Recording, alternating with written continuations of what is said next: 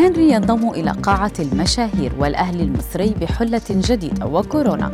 ترعب الرياضيين في الهند. إليكم أبرز أخبار الرياضة في الساعات الأربع والعشرين الماضية في دقيقتين على العربية بودكاست.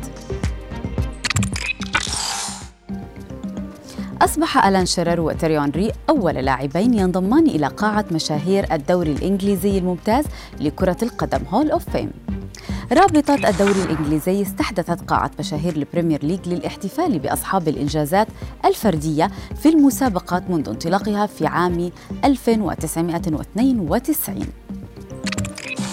الأهلي المصري يضع حجر أساس ملعبه الجديد السبت المقبل حيث أعلن النادي المصري حصوله على الموافقات اللازمة لإنشاء استاد خاص للنادي بمدينة الشيخ زايد. الاسم المقترح حتى الآن استاد الأهلي أما المدرجات فستحمل أسماء أساطير الفريق أمثال صالح سليم وستستلم التصميم شركة إنجليزية كما سيتم افتتاح متجر للنادي ومطاعم بالإضافة إلى مرافق أخرى. ألقت ظاهرة تفشي كورونا بشكل كبير بظلالها على لاعبي الرياضات المختلفة في الهند وعلى رأسها الرياضة الأكثر شعبية هناك الكريكت. إذ ترك عدد من المحترفين عقودهم المربحة وانسحبوا من المسابقات بسبب حالة الطوارئ التي تعيشها البلاد مع استمرار ارتفاع الوفيات.